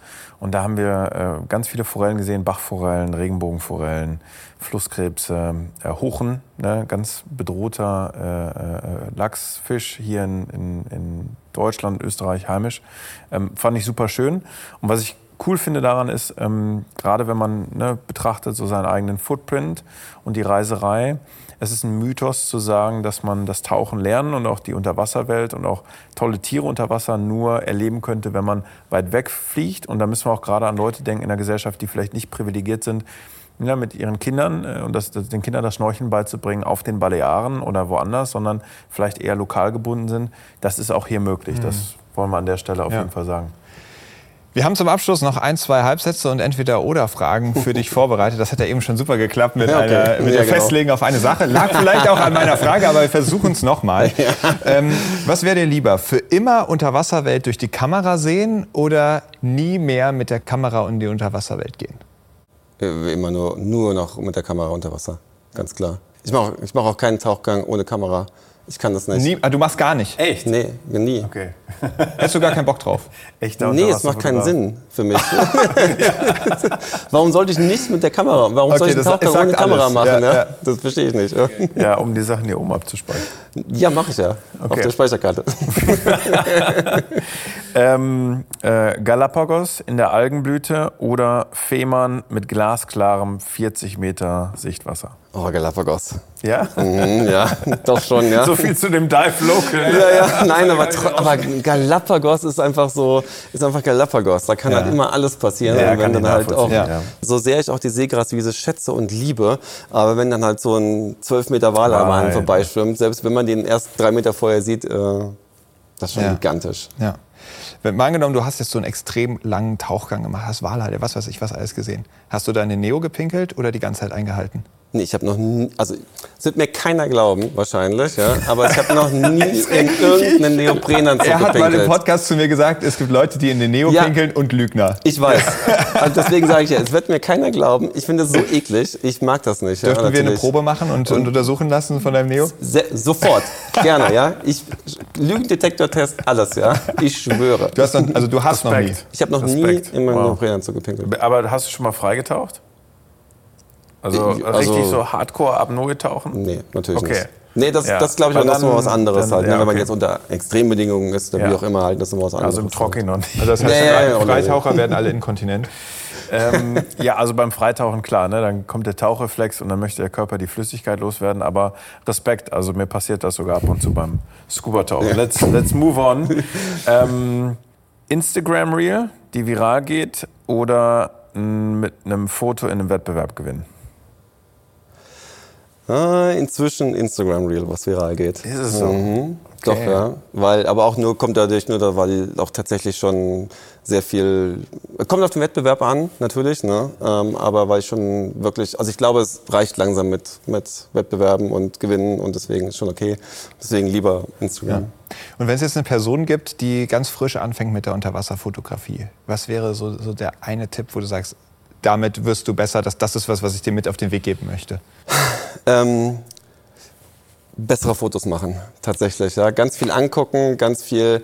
Also wirklich Fotos und Qualität der Fotos und Komposition ist ultra entscheidend dafür. Und je bessere Fotos man machen kann, je qualitativ, nicht von der Bildqualität, von der grundsätzlichen her, sondern einfach wie gut die sind. desto- mit der Aufteilung. Schnitt, Vordergrund, Hintergrund, irgendwie Also sowas. die komplette Qualität eines Bildes. Je besser das ist, desto einfacher Also der Tipp wäre quasi, setz dich mit der Fotografie auseinander, bevor du äh, ins Wasser gehst oder immer zwischendurch, versuch da besser zu werden, einfach als Fotograf, als Fotografin. Nee, ich würde eher sagen, versuchen, ein besseres Auge zu kriegen für ein gutes Bild, äh, für den Moment und für die besser zu komponieren. Also zum Beispiel Wettbewerbsgewinnerfotos anschauen und gucken, was ist da gut gelaufen, was macht dieses Bild aus. Genau. Das sage ich auch immer bei meinen Fotoworkshops, dass man sich ganz viele Bilder anschauen soll, auf Instagram, in Magazinen oder wie auch immer und genau die Bilder analysiert und warum sind die denn gut. Und das hat Ja. mir am Anfang unheimlich geholfen, viel anzuschauen, viel zu vergleichen. Was ist denn gerade bei dem Bild so gut und was, äh, wie kann ich das vielleicht auch machen? Nicht kopieren, sondern wie kann ich es vielleicht in einer anderen Situation auch machen. Und mir hat das geholfen,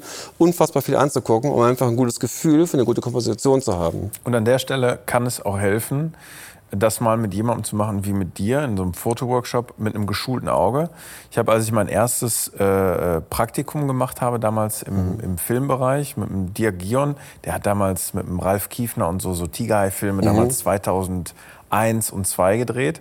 Der hatte ein bisschen Erfahrung. Und am Ende des Praktikums habe ich gesagt, hör mal, anstatt dass du mir das Gehalt auszahlst, würde ich gerne dich für ein oder zwei Tage buchen und du zeigst mir mal, wie man die Basics von der Kamera bedient und wie du an so ein Foto rangehst. Und dann hat er, so ein, sind wir bei ihm ins Büro gegangen, das war noch nicht mal groß irgendwie äh, ein Fotostudio. Und dann hat er einfach so einen kleinen Ball genommen, zwei, drei Schreibtischlichter und hat gesagt, so jetzt machst du mal ein Foto. Äh, Mein Foto war, ich habe diesen Ball in die Hand genommen und das war's. Und dann hat der Dirk aber Licht ausgemacht, hat noch so seinen, seinen Katana auf den Tisch gestellt, Gegenlicht und hat dann diesen, diesen Ball so gedreht und das sah aus wie so ein Globus vor diesem Katana. Und durch diese zwei, drei Tricks war sofort dieses Bild zehnmal interessanter. Und ich glaube, ne, zum einen die, die, die Wettbewerbsfotos, aber gerade mit jemandem wie dir, mit einem geschulten Auge das mal zu machen, hilft bestimmt auch.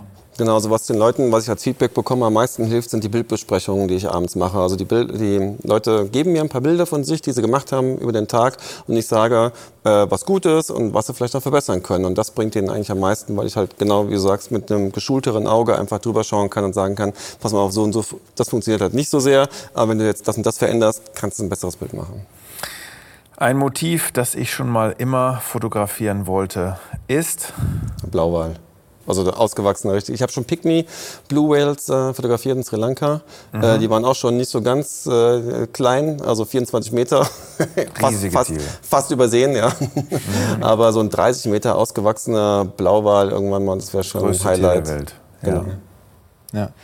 In drei Jahren werde ich äh, nochmal hier sein, bei euch auf den äh, Stühlen hoffentlich. Oh, ja. Tobi, das ist die schönste Antwort, die du geben kannst. Dann, dann, wünsche ich mir wirklich von Herzen, dass du in den nächsten drei Jahren genau deine Passion weiterverfolgst, dass du das weiterführst, Geschichten aufsaugst, Bilder machst, uns alle begeisterst mit dem, was du an Fotos, an Videos, an Reels mitbringst und dass wir hier in drei Jahren wieder sitzen, alle genauso gesund und glücklich wie heute und uns über genau diese Bilder unterhalten können. Vielen Dank, ja, dass du da warst. Sehr gerne, spätestens in drei Jahren hoffentlich. Ja, danke für den Ocean Talk und äh, ich würde jetzt sagen, wir äh, tanken ein bisschen nach und ja, ein, gerne. Äh, ein Getränk.